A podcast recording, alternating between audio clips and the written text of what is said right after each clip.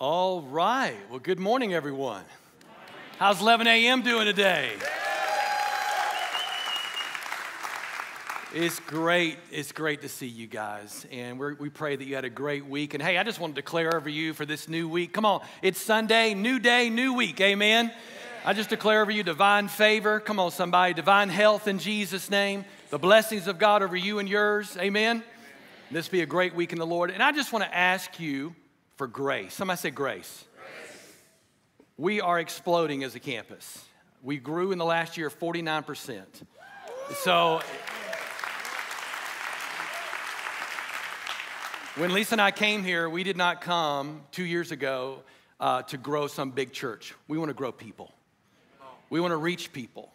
And so God's doing great things, and I want you to know because I'm getting a lot of questions lately, uh, like, "Hey, what are we do? What are we doing? What's going on?" Like, so we don't know yet. You know, we're we're praying, uh, we're seeking God. We are strategizing, and uh, there will probably be some announcements coming soon. We got something really big at the end of this message uh, to jump on board with us about. But I do want you to know we have two other services, all right? The nine and the one. The nine is full, the 11 is slammed, and the, uh, uh, the one only has about 250 seats left. This is a great problem. We're reaching people for the Lord. It's incredible. We're glad you're here. So I just want you to know, especially I hear from Vintage Victory, what are we doing, Pastor Chris? We're praying. That's the best answer you can give somebody. And, uh, and we, we are, we're, we're getting ready. We're getting ready to do some things. But uh, we're excited that you're here today. And if you have your Bible, I ask you to turn to Matthew chapter 6. And I want to ask for uh, our team, I want to take a moment as you're turning there in the Bible. I want to ask for our youth team to come on the platform very quickly, and also Lisa and Pastor Chad. We want to pray in somebody real quick. We're big about praying in people. And so many of you know, uh, probably about over a year ago at Norcross, they piloted and pioneered a new ministry tailored just to our sixth graders. And guys, it blew up. It was incredible. Great fruit over a year. But as we were praying and all that kind of stuff, you know, we're like, hey, don't leave us other campuses out. We want some too. And so we launched our sixth grade ministry in June, the beginning of June, and it's been going wonderful. But, somebody say, but. As we just continue to go there with God, as we, we were praying church, like, Lord, what are you saying? We felt like we really needed to bring in the seventh graders, give them that opportunity if they wanted to, to step in with the sixth graders for what we're calling this rite of passage intensive. Anybody remember what it was like in sixth and seventh grade? Anybody don't want to remember what it was like? I don't. Good gosh. Um, and so it's, it's hard. It's hard. It's hard being a sixth grader. It's hard being a seventh grader. And it's that transitional years. And we want to lean into them, love on them, lead them, and help them in that transitional two years. And at the end of the seventh grade, they will literally have a graduation into that young adult, almost that young youth coming into a mighty man and woman of God. Amen? And so, but here's what we know you got to have a leader. This comes under Victory Youth at every campus, Russ, TJ, and Bailey. But at the same time, we need a leader to specialize just in this ministry. And I'm, and, and I'm happy to introduce to you guys Mr. Sean Powell. Give it up for Sean, everybody.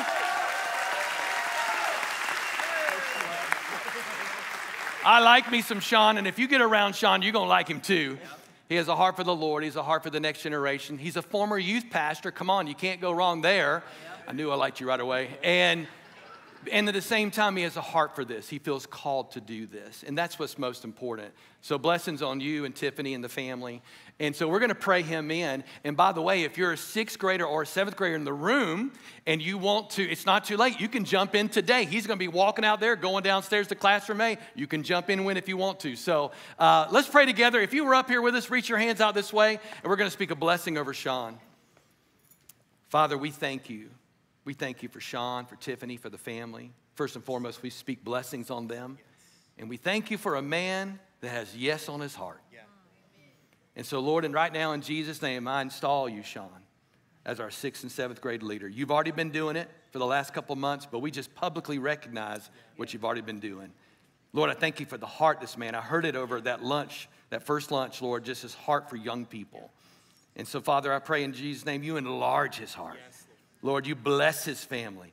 And Lord, I know He is not alone doing this. There's a team of people in the nine and the 11 and soon coming the one. So, Father, would you, He's standing up here, but we bless the whole team that love on our children. And we thank you, Lord, that the best is yet to come. In Jesus' name we pray. And everybody said, Amen and amen. Love you, Sean. Love you. Thank you, sir. Bless you, That's right. Lisa would say, hey, remind him he's a volunteer. So he's getting paid by the heavenly account, all right? which is better than even the other. Speaking of the heavenly account, we going there this morning. Y'all ready? All right, we're going there. Somebody say, We're going there. I'm just curious, how many people were here last Sunday? Sign of hands real quick. All right, and you came back knowing we were talking about money. Money, money, money. Oh, there you go. It's always my 11 a.m. It's near and dear to my heart. 9 a.m. does this. I'm just kidding. I love 9 a.m. So I love them all. I love them all. 11 a.m. So, and I just say congratulations for coming back. You are the super elite special commando Christians. You're not scared of talking about money because you know we do it God's way. Amen? And if you have no idea what I'm talking about, last Sunday, Pastor Johnson launched us into a new series called Trust Fund. Somebody say trust. That's what it's all about trusting God, that all that we have is His. Amen? Amen? And if you missed it, please, please, please go back and watch it. This message that you're about to hear will even make more sense after you hear message number one. And listen, I just want to say this we are not doing a financial series just to do a financial series. We're on a beautiful journey. We started in February. We can't skip the verses just because maybe some of us don't like the subject. All right? We're right there in the Sermon on the Mount, what the world calls the greatest sermon that Jesus ever preached. We know that everything Jesus said was great. All right? And so he's right there talking about prayer, and then he goes into money. Somebody say money. money. And he starts poking. Have you noticed that when you read the Bible, the Lord starts poking at your heart? And you're like, oh, do we have to talk about this? He's like, yeah, we're going to talk about it because I love you. He starts poking at our heartstrings. Why? Because Jesus knew then and he knows now for most of us, our quote unquote money is strongly connected to our hearts. Our hearts. And let me just say this I understand, we got YouTube, we got Facebook on right now, everybody in the room and those who are watching this line, I understand why we get a little fidgety or a little funny when it comes to talking about money in church. Lisa and I, I'll just put it nicely, we've been around the block for a little bit. All right, we've seen a lot, we've heard a lot. I remember being in one service and the guy started talking about money, and I was just thinking, like, I, I was just thinking to myself, I don't think that's in the Bible. I just remember hearing, like, uh, whoa, whoa, whoa, brother, whoa. Um, and, and then sadly, just again, because of our life experience, I'm a church kid. She's a church kid. We've been married 27 years and in ministry 27 years. So we've seen a lot. I've sadly seen manipulation with money and people in church. I hate it. I can't stand it. I run from it. Come on, somebody. So we've seen that. So no wonder people, and by the way, I'm just talking about me and Lisa. We're just two people. I know there's a whole bunch of people that you've had probably, you've heard of or seen negative experience when it comes to money in church. So no wonder people are skeptical when you talk about money in church. I get it. You get it. But let me just say this real quick for all of us in the room, those who are watching this line. That is not this church. And I just want to tell you, Victory is not a perfect church, but Victory handles money really well. And when they were interviewing us three years ago, we were interviewing them, and I was asking them some hard questions. They were asking me some hard questions. I wanted to know, what do y'all do with y'all money? What do you do when the money comes in? What, what, all that kind of stuff. I mean, I was asking questions because I, I don't want to be a part of that kind of church. I want to be a part of a biblical church. Amen? Amen. And so I want to just say this to you, not because I'm the campus pastor here, but because we know it. We drilled them when we got here, and I've seen it for three years. Everything you hear on the subject of money is going to be biblically backed. Everything. Not Chris backed, Bible backed. All right, we got way too many opinions about things. We just need to get God's opinion about stuff. Amen? Also, everything we do, somebody say do, that's action. Everything we do with money is going to be done with biblical integrity and ultimately to advance the kingdom of God out there out there. Amen? So, Victory, way before Chris and Lisa came on the scene, 33 years ago, Victory decided with our founding pastors, we're going to at least what all 20% comes in, at least 20% of what comes in the church is going to go back out into local and global missions. That's incredible. We've never heard of a church that's done that. There probably are churches out there. We've been a part of a church that did 10, 15, 5, but to have the money that comes in, 20% of it go out, that is mind blowing and incredible. And listen, over this 33 years, and I'm bragging on God, by the way, I'm not bragging on victory. Victory is not an organization, victory is a people. All right? I'm bragging on God and I'm bragging on your generosity. Victory has given, listen to this, $94.7 million to missions in 33 years. That's incredible. That's incredible. And let me tell you how much that number is that, number has grown. When we got here 3 years ago, it was 77 million. Now it's 94.7. When it gets 100, I say we throw a party. A party of blessing others a party of giving to the kingdom. Come on. It's not about us. We're not a country club church. It's not for us, it's for the kingdom. Amen? So, why? Somebody say, why? Why, Lord? no, you don't. uh, that just came out of me. So, why do we talk? Why do we talk about money in church? Because the Bible talks a lot about money. So, it, it I mean, it really does. And there are actually roughly 2,350 verses. I know I researched it about money. That's twice as much as faith and prayer combined. And God is big about faith and prayer. Jesus had a lot to say about money. And he knows, listen, why? Because Jesus knows, he knows everything, I get it, but he knows the power that money could have over people. He knows the power that money can have, the potential that it can have over people. Jesus knows our relationship with money, it can influence our relationship with him. He also knows that if we can get his heart, somebody say his heart. If we can get a download of his heart on money, how about this? And stewardship, and how about one more? And generosity. If we can get his heart on that, guess what? We can be an agent of blessing in a world full of greed. Did you hear that in the back? He, in online, we can be, if we can get his heart on money and on financial principles, we can be agents of blessings in a world that is full of greed and selfishness. And let me tell you what, hopefully, after last Sunday's message, if you were listening or again, go and watch it, we learned, or maybe it was redefined as a better word, about really what God says is the good life. I just want one day to have the good life. Well, we learned last week what the good life, really, what God says about is.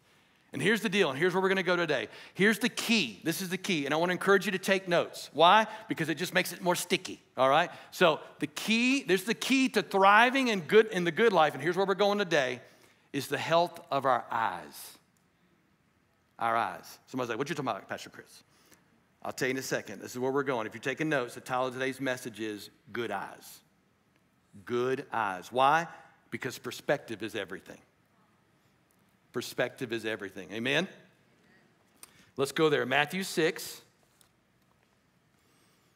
Look down at verse 19. We'll do a couple verses just to kind of recap it, and then we'll go into the next. Holy Spirit, help me speak to these beautiful people in this room and those who are watching us online, and for those who are sitting outside in chairs that can't fit in this room. Lord, speak to each and every one of our hearts. In Jesus' name. Everybody said, Amen. Don't Store up treasures here on earth. Let's look at how many times you see the word treasure. Don't store up treasures here on earth where moths eat them and rust destroy them, where, tre- uh, where thieves break in and steal. Store your treasures, somebody say treasures, in heaven, where moths and rust cannot destroy, come on, and thieves do not break in and steal. Wherever your treasure is, there the desire of your heart will also be. Your eye is like a lamp that provides light for the body. Now, look at this. These verses can be a little perplexing, so stay with me. Your eye, verse 22, is like a lamp that provides light for your body. When your eye is healthy, somebody say healthy, your whole body is filled with light. But when your eye is unhealthy, your whole body is filled with darkness. And if the light you think you have is actually darkness, oh my goodness, how deep that darkness is. Let me ask you a question. Stay there. And then if you want to, if you're one of the students, we're to go, we're going to end on Acts 3 if you want to just kind of put your finger there. And so let me ask everybody a question here, and it starts with me. How are your eyes? How are your eyes? I, I met an optometrist after the 9 a.m. service in the lobby. He's like, I loved your message. Um, and then he gave me his card. Uh, and, and so, you know, our natural eyesight, it's, it's very important. We only got two set of eyes. Our, your, your, your eyesight, it's, it's very important. I remember I was preaching in 2016. It was, I vividly remember preaching in 2016. We were in Omaha, Nebraska. I was giving it all I got, just like I do with you guys each and every week. And uh, I looked down at the text, I looked down at my Bible, and everything was blurry. I'm like, what is happening? It's a demonic attack, you know. no, actually, I needed reading glasses. And, uh, and, I, and I'm squinting. Lisa's on the front row, and the congregation, I can tell they're, they're kind of leaning and like, what's wrong with Chris? You know, and I'm, I'm doing this like, uh, and, uh, and I, I fought it for two or three weeks. And, and finally, finally, I got some readers. And I, I'm a 2.5 man, guys. That means when I look up at you, you're like, oh my gosh, look at those eyeballs. You know, like I got to see it clear. And, and I remember when I put, first put it on three weeks later after just wrestling with it, I, I looked up and all the body was like, ooh, you know. And I looked at the, at the words, I'm like, ooh, you know, it was clear. Everything was crystal clear. We got to take care of our eyes. Some of you remember your grandma saying, eat those carrots. You might know what I'm talking about. Uh, I don't know if that's true or not. I, I don't like carrots. But, uh, but let me just say this your spiritual eyesight is even more important. Your physical eyesight, stay with me, is important, all right? And I don't need to strain, you don't need to strain whether you're driving or whatever it is, or, you know, glasses if you need them. I know it, we fight it, do it if you need it. That your natural eyesight is very important. You only got two eyes, but your spiritual eyes are even more important. And some people, listen to me, this is coming to me right now. Some people can see with their physical eyes, but they are blind spiritually. And I believe over this series, if you will lean in, because we are preaching Bible, not Chris's opinion or Johnson's opinion, but God's opinion on this. I believe that many of us are going to receive over this next four weeks, as we look at the verses line by line through the Sermon on the Mount, I believe some of us are going to receive some Holy Spirit LASIK corrective surgery. And we're going to get God's perspective not what people told you, God's perspective on money. And in doing so, listen, we're to be able to trust God like never before. Some of you, at the end of this four weeks, if you'll lean in, you're to be the most liberated people on the planet about this subject. You're just to be like, God's got me. I'm to obey. He's got me. And then the second part is God's to be able to trust you at the end of this series even more because you're no longer to be living like a reservoir, you're to be a river. Did you get that difference? You're no longer going to be a pond, you're going to be an ocean. And if he can, and maybe write this down if you've never heard this before, if he can get it through you, he's gonna get it to you. And so, come on, we, we got to recognize this. What the money, it can be so, and we've all been there, and, and, and we'll probably all be there. We wrestle with this subject, don't we? Not because of God, but because, you know, money, you know what they say, right? Money makes the world go around. That's a lie. God makes it go around. And money's not evil, it's neutral. It's what you do with it. Actually, Jesus did say, though, the love of money, the love of money is the root of all evil. And so, what used to be a source of stress and selfishness, come on, somebody, over these few weeks as we look at the Lord's words, this message, what used to be a source of selfishness and stress and anxiety, I'm praying, we're praying, will be a source of joy and generosity in your life. Amen? And it all, listen, this is very important. It all starts with our heart, last week's message, and then it moves to our eyes today. And then, by the way, it goes to your hands. See, too many of us are led by our wallet and not by the heart of God. My wallet needs to follow my eyes, which needs to follow the heart, which is, has to be. And every day it's a battle. Hello, remove passion from my name. I'm just a man. I'm just Chris. I fight the same temptations you do every day. Lord, I resubmit my heart to you. Not what Chris wants, what Christ wants. Let's look at the same verse, just the two verses. Y'all still with me? Uh, out of the Amplified. I like Amplified. It brings out the tense of what's being said there. It puts it in parentheses if you've never read Amplified before. Let's look at just the two verses about the eyes, okay? The eye is the lamp of the body, right here on the screen. The eye is the lamp of the body. So if your eye is clear, what's he speaking about here? Look, here's in the parentheses, spiritual perspective. Your whole body will be full of light. What does that mean? It means you're benefiting from God's precepts, his truths, his principles. But if your eye is bad, spiritually blind, your whole body will be full of darkness, devoid of God's precepts, devoid of his principles, devoid of his truth. So, if the very light inside of you, what is he talking about? Inside of you, your inner self, your, your, your heart, your, who you are deep inside, your conscious. If the very inside of you is darkness, how great and terrible is that darkness? Now, these are uh, these two verses. You can do a study on yourself and find out these two verses are skipped a lot by Christians because it's like, what is he talking about? I this, blah, you know, like Jesus is going off on a rabbit trail in his own message. And I'll be honest with you, I skipped these verses in my 20s, in my early 30s. I'm like, I don't, I don't know. Okay, is he talking about purity? I think he's talking about purity, my eyes. Remember when we were kids? Oh, be careful, little eyes, what you see. So, yes, we need to be careful what we're looking at because what we look at will come in, but that's not what Jesus is talking about, and Jesus is not off on a rabbit trail. The whole thing is about money.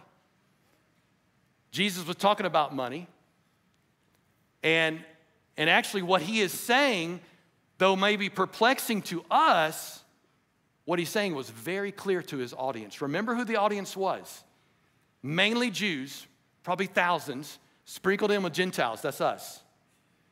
And so the Jewish community knew exactly what he was saying. He was using a popular idiom, not idiot, idiom. All right? He was using a popular idiom at the time that his audience immediately recognized, oh, I see where he's going. But we read it we're like, what is he talking about? And so an idiom is a phrase or an expression you probably don't even realize, but we all say idioms all the time. It's a phrase or an expression that typically represents a non literal meaning. For example, uh, I'll give you one that's real popular in our society in America kill two birds with one stone. That's an idiom. And every bird lover cringes when they hear that. Um, and we're not talking about killing birds. We're talking about taking down two things on whatever it is in our life with one thing. All right, so we're accomplishing more. That's an idiom. And so Jesus is using this good eye, bad eye um, idiom. Let me, let me, let's spell it out real quick so we get on the same page, right here on the screen. A good eye, or good eyes refer to one who is generous and wants to bless others. Father, give us good eyes. Come on. And if you have bad eyes, that means you're stingy and greedy. So let me just say this. I did some uh, just some research on this. This is actually not just an idiom back in the day. This was preached 2,000 years ago, live on that mountain. But they still say it today. And I was reading a story over the weekend uh, about this that there was a family there in Jerusalem in a neighborhood. And this is so crazy. I, I man, I immediately started praying for them. Two of the family members have cancer. And I was like, my gosh, one person gets cancer, it's hard enough. Two people in the family got cancer. Come on, but let me just say this somebody needs to hear this. Cancer has to bow its knee to the name of Jesus. Amen? Cancer ain't bigger than Jesus. All right? Remember that. Uh, it will try to paralyze you, but it's got to bow to Jesus. All right? So, side note for somebody that needs to hear that. But the family and friends were going around the neighborhood knocking on doors, and they would say this this phrase. If you have a good eye, would you be generous enough to give to the family? If you have a good eye, would you be generous enough to give? Please, if you have a good eye, would you give to this family? They can't afford all the surgery and all the stuff. So it's, it's a thing of speaking of generosity. It's known in, in the Jewish community. You know, there's an old proverb that says that the eyes are the window of the soul. You ever heard that? Because when you look in someone's eyes, if you really pay attention, if we can all slow down enough, and any husband knows you better look at your wife's eyes when she's talking, especially when she's sharing her heart.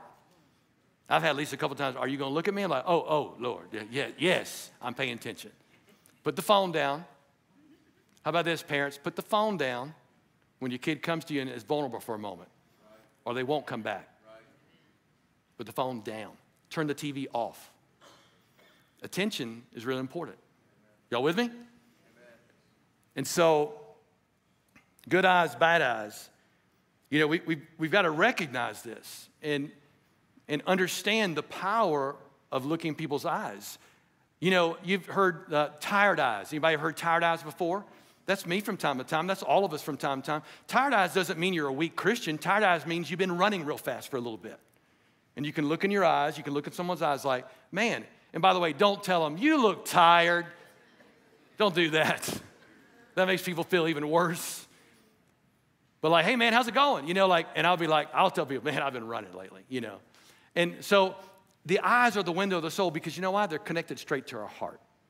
Now, this whole uh, good eye, bad eye, you might be surprised to know that it's full of it's all in the scriptures, in Psalms and Proverbs. I want to give you two, one for both. Right here, the first one from Proverbs 22 9, New King Jimmy. Look what it says right here. He who has a generous eye will be blessed, for he gives of his bread to the poor.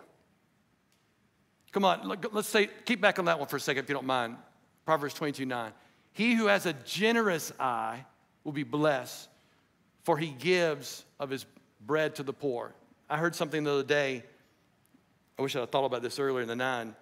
That when Jesus said, When I was hungry, he didn't say for us to sing him a worship song. What did he say? And you fed me. That's what a generous person does. Now look at this. The next one, looking at the bad eye, Proverbs, again from Proverbs, there's full of, the, there's full of, I'm just telling you, Proverbs 28, 22, do your own study. A man with an evil eye, now that word there is greedy. That's, if you dive into it, it's greedy. A man with a greedy eye, a greedy heart, really, hastens after riches. They're, they're, they're running after money. Money, money, money, money. I got to get more money, more money, more money. More. You're just running after riches, just for riches. Can I tell you what? We need to be a people running after God. Amen? God's got your family, He's got you. You'll wear yourself out running after money. Hastens after riches and does not consider that poverty will actually come upon him. The poverty will come upon him. So the good eye, the bad eye. We've got to, we've got to recognize this. And here, here's the thing, if we can. In this selfish, greedy society, can I just tell you, it is very easy. Somebody say easy. It is very easy for all of that to get on us if we're not careful. Anybody know what I'm talking about? I mean, it's just, it's just easy. It can just jump on us, especially when it comes to money. It's my money. I, I earned this. I, I earned this promotion. I earned this bonus. I, I earned this pay raise, whatever it is. And you did. You worked hard and you earned it, whatever it is. And yes, God wants us to be blessed. He wants you to be blessed. But we forget the other part to be a blessing. But listen to me, but somewhere along the way, if we're not careful, Chris, starting with Chris Frith and all of us in the room and those who are watching us, somewhere along the way, if we don't guard our heart and our eyes, all the blessings can quickly become mine. My stuff, my car, my money, my house, my 401k, I earned that. Mine, mine, mine. And if we're not careful, we can become me centered and mind focused. Me centered and mind focused. And that is the message of the world. And what I'm afraid is a lot of people in the church, capital C, and I'm looking at all of us, starting with me, a lot of people, we got to make sure we get an eye examination from time to time.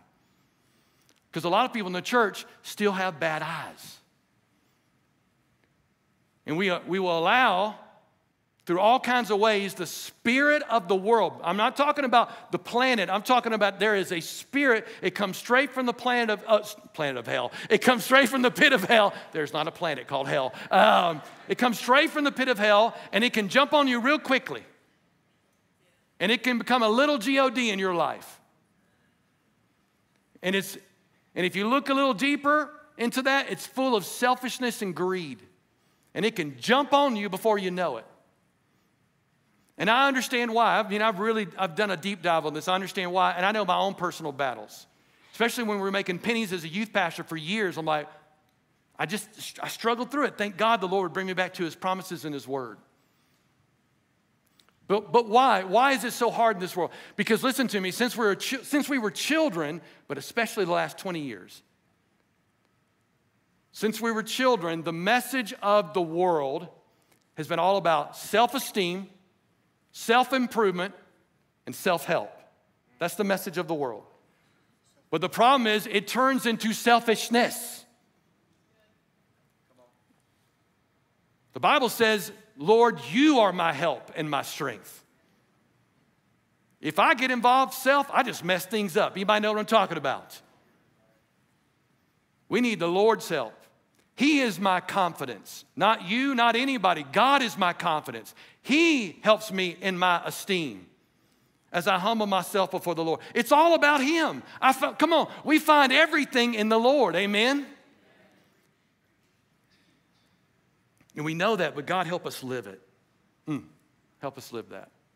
That everything comes from Him, everything we have, everything I need as a man, as a husband, as a father is found in Him. Everything I need to lead, to pastor you, is found in Him. Amen? We got to be careful that we don't catch that cold that's going around right now. Y'all heard about that cold? So we had it for a few days. Uh, there was a cold. It's like a you can't quit coughing cold. It was bad.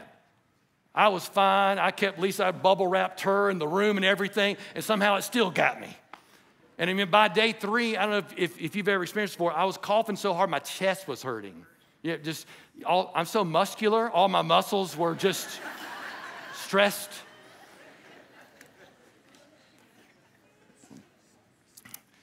Y'all know that ain't true, but uh, there's a cold. Have you heard? It's called the whiffum. Have you heard about the whiffum? That's W I F F M, the Whiffum cold. What's in it for me? Y'all thought I was talking about like a real contagion or something, didn't you? What's in it for me? It's a cold. And let me tell you what, the only cold medicine we need to do to get rid of it is get back in the Word of God. We don't need to have an attitude of what's in it for me. Oh, I know our flesh don't like this, but I'm telling you, we got, we're gonna, we got to understand and recognize selfishness comes straight from the pit of hell. Let me give it to you like this. Somebody needs to write this down. The nature of Satan is selfishness, but the nature of God is generosity. Leave that on the screen for a second. The nature of Satan, by the way, little s. I wasn't going to have them capitalize that thing. like, keep that little s. The nature of Satan is selfishness, but the nature of God, all caps, is generosity. Well, Pastor Chris, how do you know that? How is God's generosity? The greatest of all, for God so loved the world that he, he gave. There's nothing more. I mean, that, that's it. That's, that's the top. So here, and here's the real scary truth as we go there with the Lord. If we don't repent of our bad eyes. I've already explained what, you that, what that is selfishness and greed and, uh, and envy. It's all under bad eyes. If we don't repent of the bad eyes and let God do his corrective surgery, his spiritual surgery, let me tell you what, we will eventually go blind. We, we will eventually go spiritually blind. That's why I said some of us can see with our eyes, but we can't see anything else. John Piper said it best. Look at this quote right here. He says, The blind eye cannot see the beauty of grace. Look at these words here, or the brightness of generosity. The blind eye cannot see the unexpected blessings to others as a precious treasure. It is an eye that is blind to what is truly beautiful and bright and precious and godlike. The blind eye sees money and material reward as more to be desired than a beautiful display of free, gracious, godlike generosity. Mm. Father, give us good eyes. Amen.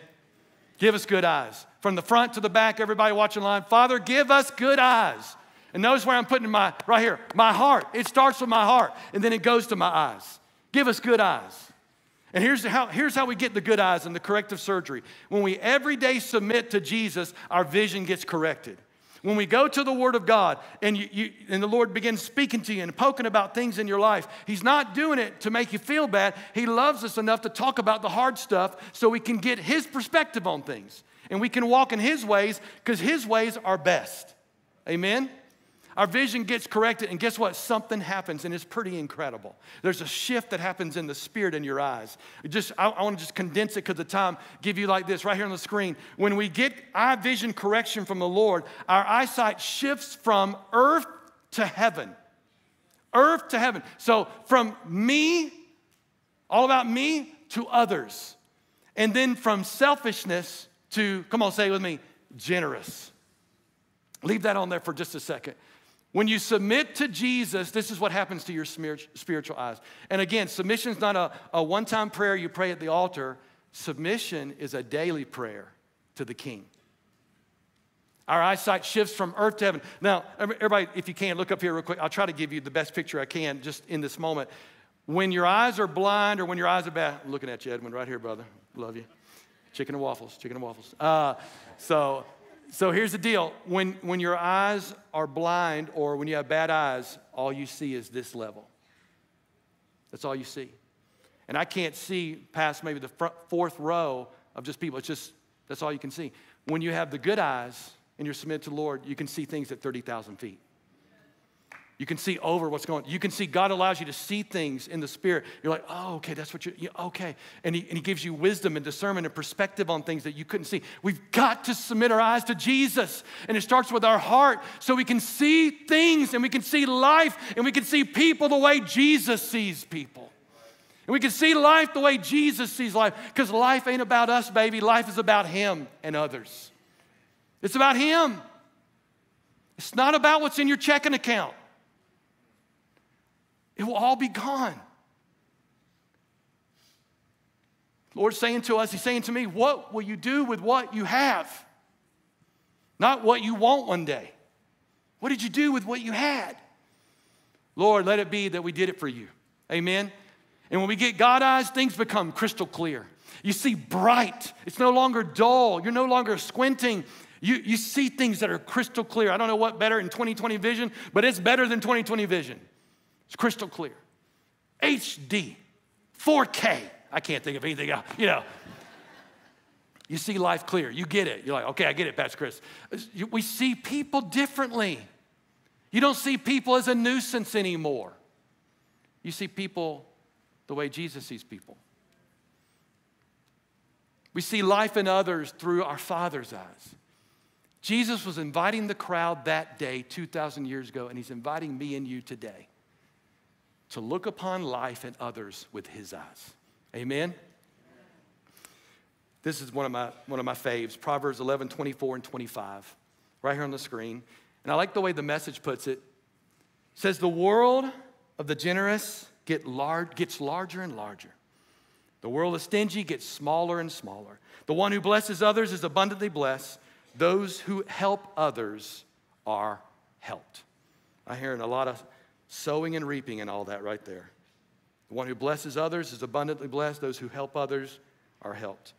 I'll close out with this story from Acts chapter 3. I gave you a heads up there. Go over to Acts chapter 3 real quick.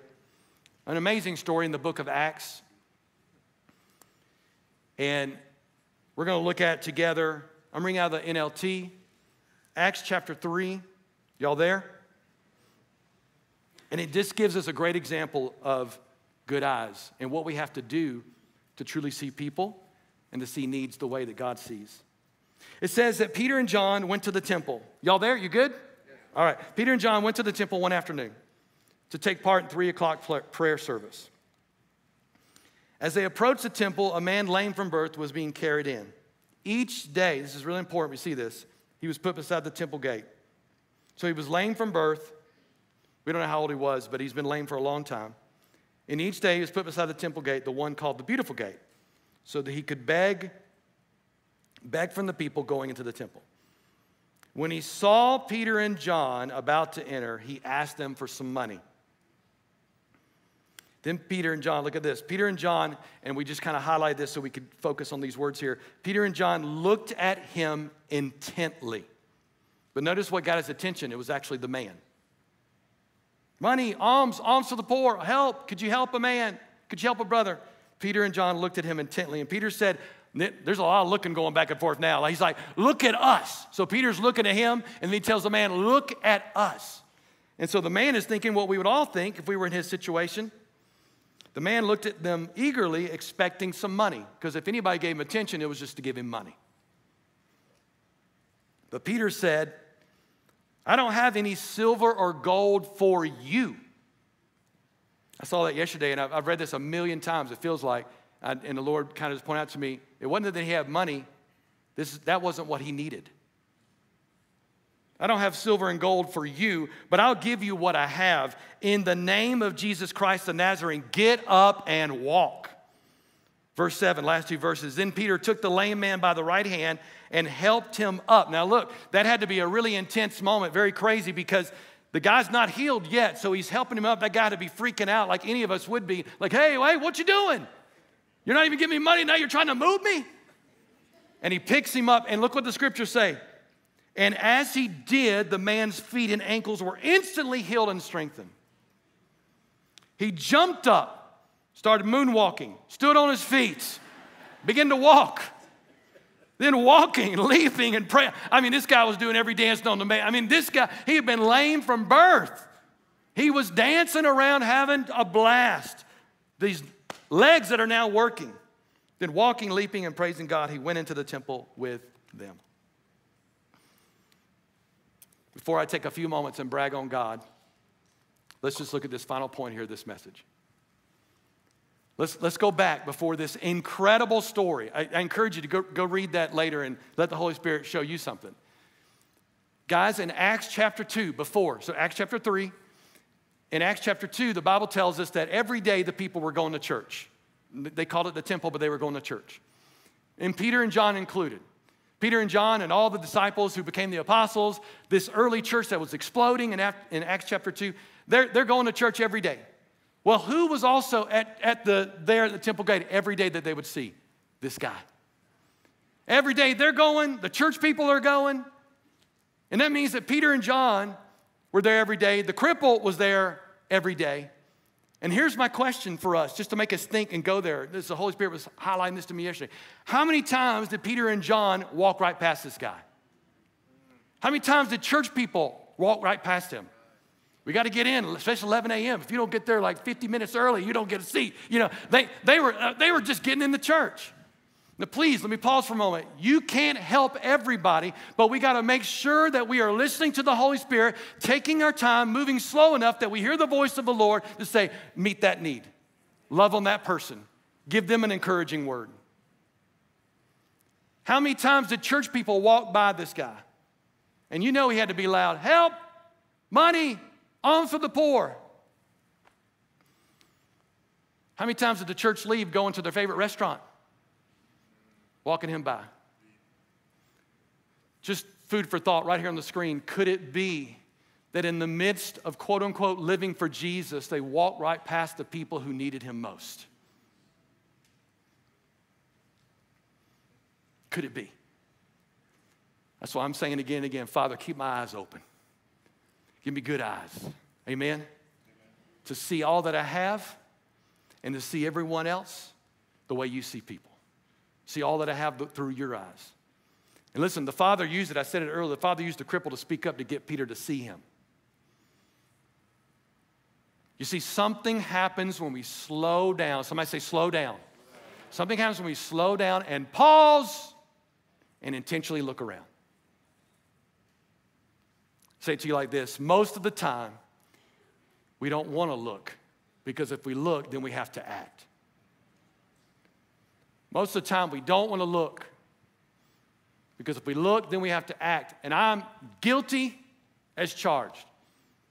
And it could be like, man, someone, man, someone needs to help that person. The Lord's like, that someone is you. I'll close this thought, then I want to brag on God for a few moments. Recently, we had to go to the hospital to pray uh, for a brother in our church. And I took a few brothers with me. It was a pretty serious situation. So uh, it was amazing going into that room, and the presence of God was already in the hospital room. And, uh, and then we prayed, man, God came in like, He really came in. It was amazing. I'll, I'll actually never forget it. It was that powerful, the presence of God in the hospital room. Come on, God can fill a hospital room just like He can fill your room and the church room. So we're leaving afterward, encouraged, and the person we prayed for, very encouraged, as you would be and I would be. And we're, we're, we're walking down the hallway, and the ER is flooded. It's packed. And they were actually, they couldn't even get them a room in the hospital room because those rooms were full, so they were in an ER room. But there were people all lined up in the hallway waiting to get a room. So we're just walking by all these people. And I'll just pause for a second and say, I think there's been a sensitivity that's awakened in my heart because for, for those that know what Lisa went through, uh, we lived in the hospital, it feels like, uh, for a couple months earlier in the year with Lisa fighting horrible, horrible kidney stones. And so I had to have one surgery and then another surgery. And I remember being in the ER, and I'm so thankful for doctors and nurses, but I remember we were in the hallway. All the rooms were full. So I know this experience. I was there with her. I wasn't feeling what she was feeling, but I, I mean, my heart was hurting. And I was getting angry. Like, my wife needs to be seen. I felt like we were just a number. And again, the nurses were overwhelmed. So I love our nurses and our doctors, but I know, I know that feeling, and maybe that's awakened in me. And so we walk by this one lady. I'm following the wife of the person we prayed for, and I'm with a brother. We walk by, and I see this girl, uh, a girl, a 40 year old lady, and she is in horrible pain. I could just tell. And I walk past her, and the Lord says, Stop. And I I heard it in my, I don't know if you, when you hear know the, I mean, I heard it in my bones. And he said, Pray for her. And this is not me. I'm, the old Chris, way back in the day, uh, I, I, avoided hospitals. God's done so much in my life in the last 10 years. You take me, I'll go with you to the ER. We'll, we'll pray. We'll pray over everybody. That, that's a different Chris than 10 years ago. Um, and uh, I would find a way to get out of going to pray for people at the hospital. And so, anyway, long story short, I turn around and the lady's right there with her husband, and he is angry. I, I know that pain. And I just said, Hey, um, I'm, I'm a, i leaned down. She's in horrible pain. She's crying. I said, Hey, I'm, I'm a pastor, um, and the Lord just told me to pray for you. I don't know if you know him, but I, I just want to pray for you. What's going on? She's like, I mean, in tears. Can, I could hardly understand. I'm hurting so bad. They don't know what I'm hurting. I need someone to come see me. And he's over there. I mean, he is angry. And so I'm like, okay, I'm to pray for you. Then I'm to pray for him because he needs prayer too. I'm, any minute, I feel like he's about to hit me, you know? And so I literally asked his permission because I, tell, I could tell he was angry, and I understand that. And I said, uh, Sir, if it's okay, I'd like to pray for your wife. Are you want to pray? He just nodded his head, didn't come over. I was like, All right, we're to get you next. All right. And, uh, and I just prayed for her. And after I got done praying, I, I, I, want to tell you that in my mind, I saw a Lazarus moment, and she just walked up, and all of a sudden, the ham and bee came out. We just started having church right there in the ER. None of that happened. She's crying even harder. And, but I, I, here's the deal we're supposed to just be obedient. And so I'm praying for her, and when I'm done and I get to, to, to get up, she won't let go of my hands. And she's just like, Thank you, thank you, thank you, thank you. And I mean, God's breaking my heart as I'm praying for a stranger. And God, I believe, was breaking her heart. And I'll just tell you this as I walked away, I just kept thinking, not because of me. And hear my heart, please. I'm just using a recent experience that happened. I'm telling you, she will never forget that. Amen. And, and I believe that healing was coming no matter what, but she will never forget that a stranger stopped to pray for her in dire pain. We got to look at people through the eyes of Jesus, church. We got to have good eyes. Somebody say good eyes. Good eyes see people the way God sees people. Good eyes see stuff and money the way that God sees the stuff and the money. Good eyes, listen to me, good eyes recognize everything I have comes from Him, it all belongs to Him. I'm only a steward. That's what good eyes, good eyes see. I'm just a steward. I'm just a steward. Good eyes go the extra mile for people. Good eyes give until it hurts, knowing that we can never outgive our God. Good eyes see and respond according to needs in the situation as they're listening to the Holy Spirit, as they slow down and pause and respond. Good eyes. And good eyes know this it's better, it's more blessed to give than to receive. Amen?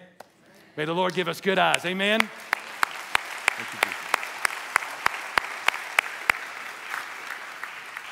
Now, if you will allow me, I want to share some really crazy God stuff. Can I do that for just a couple minutes? And I want you to hear this, and then you're going to see something really, really cool. Um, at Victory, we, we have been a people, as we were just bragging, uh, on God and on your generosity, that we really want to meet the needs of the world around us. We're not a country club church. If you're looking for a church and you're looking for a church that's all about you, we're not that church. We're about the king and his advancing his kingdom.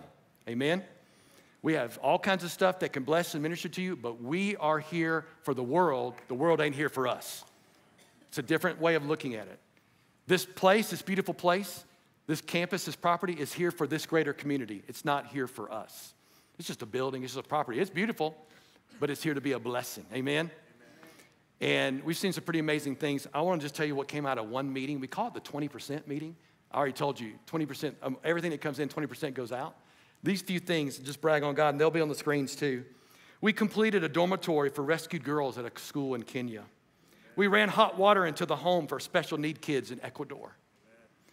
We helped four young adults get adopted into families in Georgia.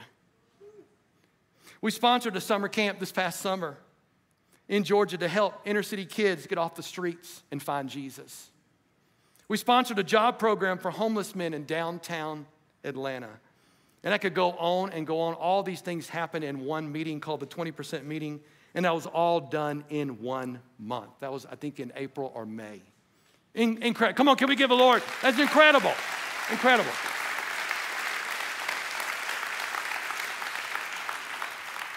If He can get it through you, He will get it to you. And that's the church we always want to be. Amen? Just a couple more things. Can I brag a couple more minutes longer? Um, this past June, we gave 316,000 to build Layla's home in South Florida to rescue women caught in human trafficking. Unbelievable. Unbelievable. And many of you, many of you remember, or I remind you and inform those who don't know that many of you guys will remember that a recent project back in the early year, early spring, uh, where we found a Christian family in South Asia who had been trapped in slavery for generations and we spent only a few thousand dollars and rescued mom and dad and their five kids, and they are now out of slavery in Jesus' name. Incredible! Incredible! Incredible. We did that. We did that. You did that. I did that. We got to be a part of that. I could go on and go on. Finally, this past December, as an entire church, we looked we, pa- well, we paused and we looked and we saw men who had been incarcerated. And the fact that 70% of them end back up in jail after their release. So we partnered with a ministry that's loving on men and helping men called Tackle the Shackles in our Christmas gift to the world, right here on the screen. And we sowed $420,000 in that ministry so they could get a new home for men, and they got it. They got it. Turn your attention to the screen and let's look at this house real quick. Watch this. Tackle the Shackles is a ministry that helps men coming out of prison. There are over 10,000 men coming out every week in America. 70% of them go back. And they go back because they don't have that better second chance of housing, jobs, transportation, life coaching. And Tackle the Shackles is here to tackle those shackles. We're excited about being able to provide and serve these men to come back and reintegrate back into society. My name's Stacy McPhee. I was incarcerated six months. Prior to coming here, man, my life was out of control. When I got out, got in contact with Pastor Lee, and I wound up here. And when I came here, man, I knew this where God wanted me to be. I've been at the new Tackle the Shackle reentry home for about four months. It's, it's here to help a person get their life back together, you know? It's here to help a person get back in tune with Christ. It's so peaceful, you know, in the mornings you can get up and read you some scriptures and go sit out there on the back deck and, you know, just be at one, you know, with Christ and with God. God has blessed me since I've been here, you know, to obtain a, a very, very good job. I couldn't ask for nothing better. You know, it has truly been a blessing to me. So I take that every day and I give God his praises. Victory, your Christmas gift to the world, allowed us to purchase this beautiful home to be able to house seven men at a time to help them reintegrate back into society. We were able to purchase a van to get the men back and forth awesome. to work, to probation office, to courts. And we have plans on this 2.2 acres of land to put a prefab home, and we're looking forward to be able to serve more men. Thank you, Victory, for partnering with Tackle the Shackles. Come on! That is awesome.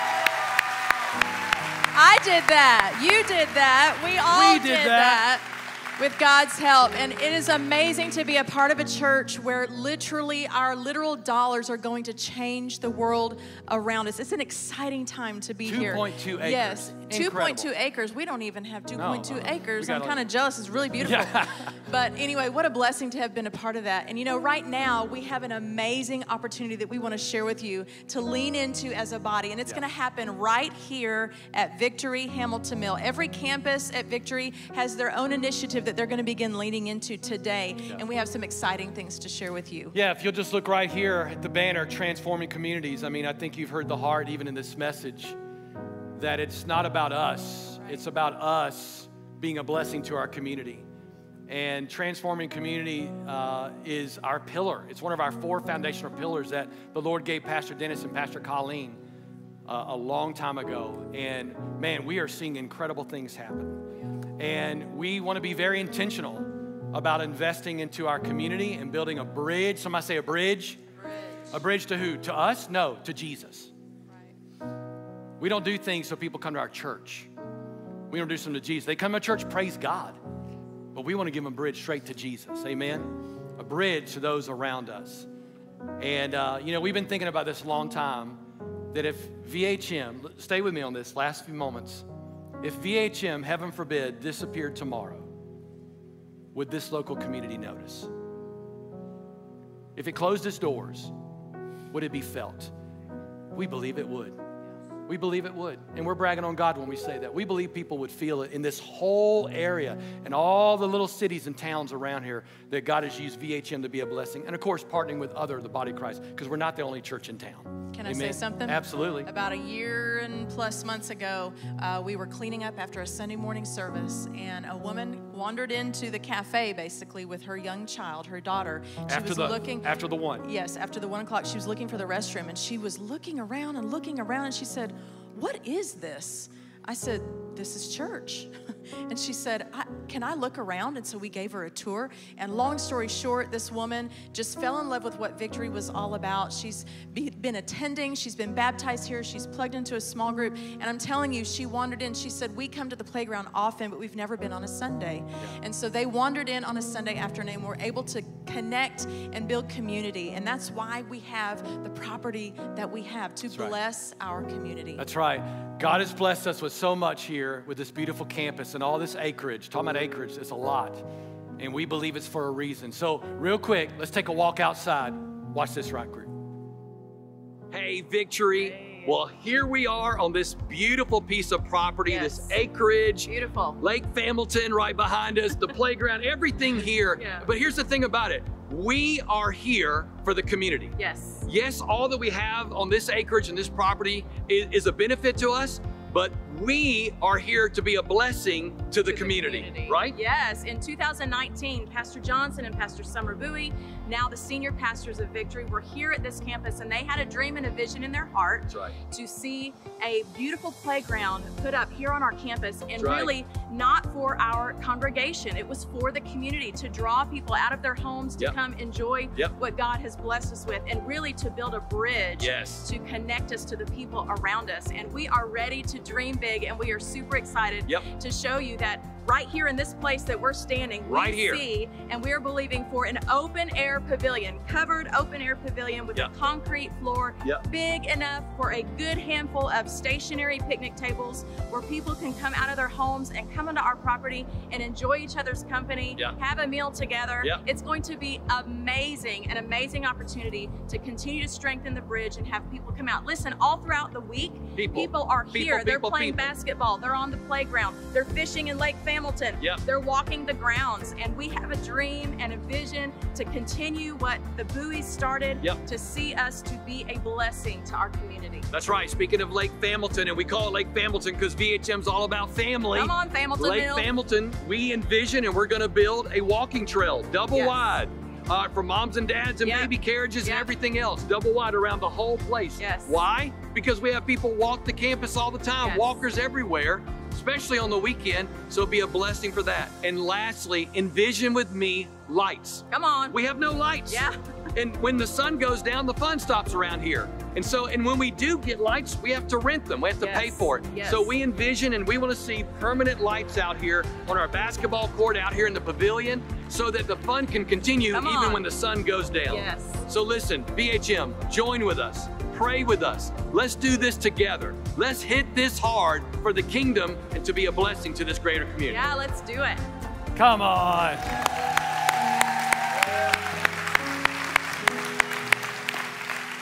Come on now, yeah. I had a little bit of blocking going on, but Yeah. listen, we know what you're thinking. This room is wall to wall people. Look around. You can't see what we can see, but it is wall to wall people and people in the lobby. We know what you're thinking. We need more room at VHM. And we're What praying are- about it. What are We're- we do? What are we doing? Listen, we are. We're praying. We're planning behind the scenes. We're strategizing across all campuses. Yeah. There's tremendous growth happening at Victory right now. I want to just say this real quick, just to, to set the record straight. We're not going to spend millions and millions of dollars to double the size of this auditorium. We're not going to do it. We got to look out, We're- not we in. got to look out. There's things we might do, and we need a we need a bigger lobby, and we need a bigger cafe for people, and to make space. But we want to see the majority of the money that comes in go out, and to be a blessing to the community. Amen. God will bless us for it. He will.